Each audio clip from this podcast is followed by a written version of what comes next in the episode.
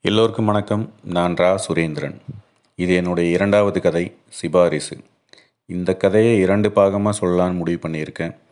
இப்போது சிபாரிசு பாகம் ஒன்று கதைக்கு செல்வோமா? அந்த காலம் முதல் இந்த காலம் வரை பல நிறுவனங்களிலும் தொழிற்சாலைகளிலும் ஏன் சில நேரங்களில் பள்ளிகளிலும் கூட எழுத்துத் தேர்வு நேர்முகத் தேர்வு என அனைத்து தகுதிச் சுற்றுகளிலும் பெயரளவில் பங்கு பெற்று தனக்கென தனி நாற்காலியை தகுதி உள்ளவர்களிடமிருந்து பறித்து தன்னகத்தை வைத்திருக்கும் திறமை சிபாரிசுக்கு மட்டுமே உண்டு. இதோ அதன் ஒரு தன்மையை காண்போம்.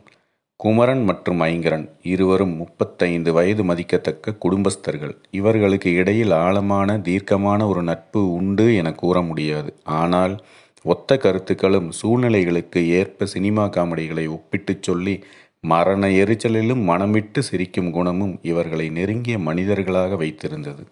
இவர்களை ஒருவருக்கொருவர் அறிமுகப்படுத்தியதோடு இவர்களின் அரட்டை அரங்கத்திற்கும் இடம் கொடுத்திருந்தது இருவரின் நிறுவனங்களுக்கும் இடையே அமைந்திருந்த அடடா அற்புதம் என்ற டீ கடைதான். தினமும் மாலை ஆளுக்கு ஒரு டீ அதற்கு துணையாக வடை பச்சி போண்டா என கடைக்காரரின் விருப்பத்திற்கு ஏற்ப ஒரு குட்டி விருந்தை முடித்துவிட்டு கம்பெனி நாயத்தை கடந்து சிரித்து முடித்து வீட்டுக்கு போக வேண்டும் என்ற ஞானம் வந்தவுடன் ஏதோ மூ உலகையும் என்ற முதிர்ச்சி பெற்றவர்களாய் தங்களை தாங்களே உயர்த்தி பேசிக்கொண்டு இந்த அரை மணி நேரம் அகிலத்தில் எத்தனை பேருக்கு வாய்க்கும் சொல்லு நண்பா என சிலாய்த்து கொண்டு வீடு திரும்புவர்.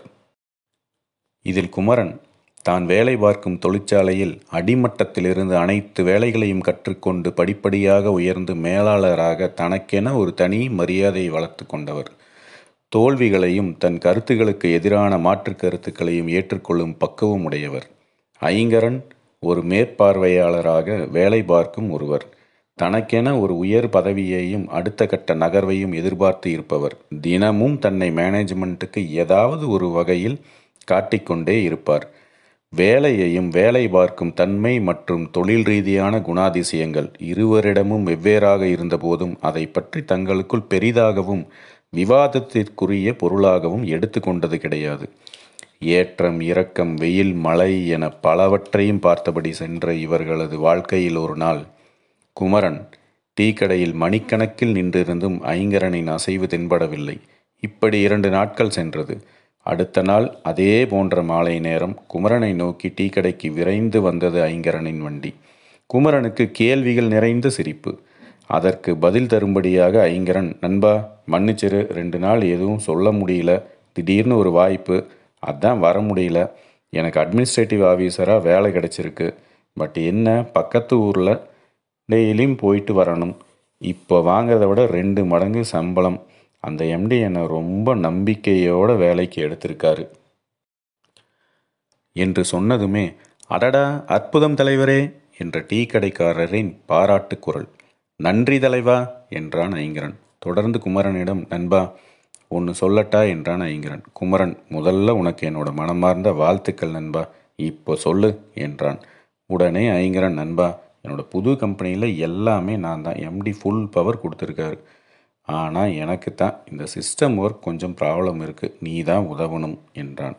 குமரன் அதுக்கு என்ன நான் சப்போர்ட் பண்ணுறேன் என்றான். மேலும் குமரன் ஐங்கரனிடம் ஆமாம் எப்படி இந்த வேலை உடனே கிடைச்சது?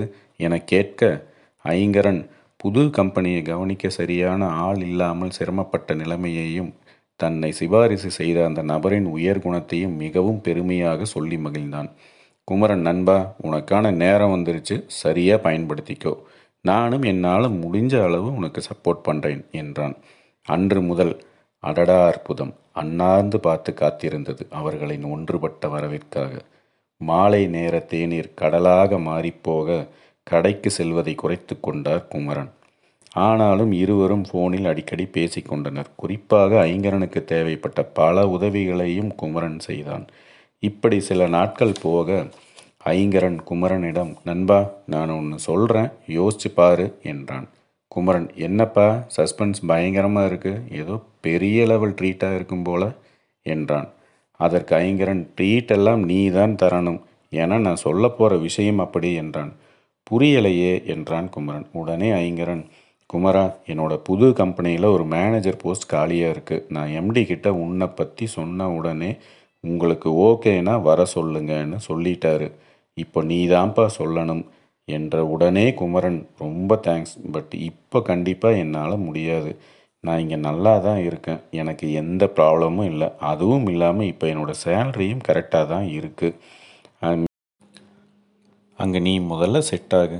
அப்புறம் பார்க்கலாம் என்று கூறி முடிப்பதற்குள் ஐங்கரன் அட இருப்பா நான் தான் சொல்கிறேன்ல இப்போ இருக்கிற சேலரியை விட அறுபது பர்சன்ட் கூட வாங்கலாம். சரியா? அதையும் நானே பேசி முடிச்சிட்டேன். நீ வந்தால் மட்டும் போதும். ரெண்டு பேரும் ஒன்றாவே போயிட்டு வரலாம். நீ வீட்டில் பேசு. ரெண்டு நாள் டைம் எடுத்துக்கோ என்று கூறி கால் கட் செய்தான். குமரன் தன் மனைவியோடு இந்த வாய்ப்பை பற்றி கலந்து கொண்டான்.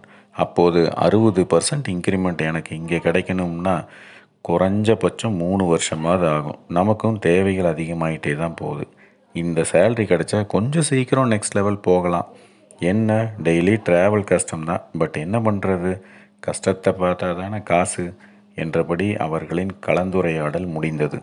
குமரன் மனதளவில் புது வேலைக்கு தயாரானான். மெயிலில் வந்த அப்பாயின்மெண்ட் ஆர்டர் அவனையும் அவன் குடும்பத்தாரையும் மகிழ்ச்சியில் ஆழ்த்தியது. வேலை பார்த்து வந்த கம்பெனியும் சக ஊழியர்களும் வேறு வழியின்றி விடை கொடுத்தனர். முதல் நாள் தன் நண்பனுடன் புது கம்பெனியில் நுழைந்தான். எம்டி குமரனை வரவேற்ற கையோடு முக்கியஸ்தர்களுடன் ஒரு மீட்டிங்கும் வைத்திருந்தார்.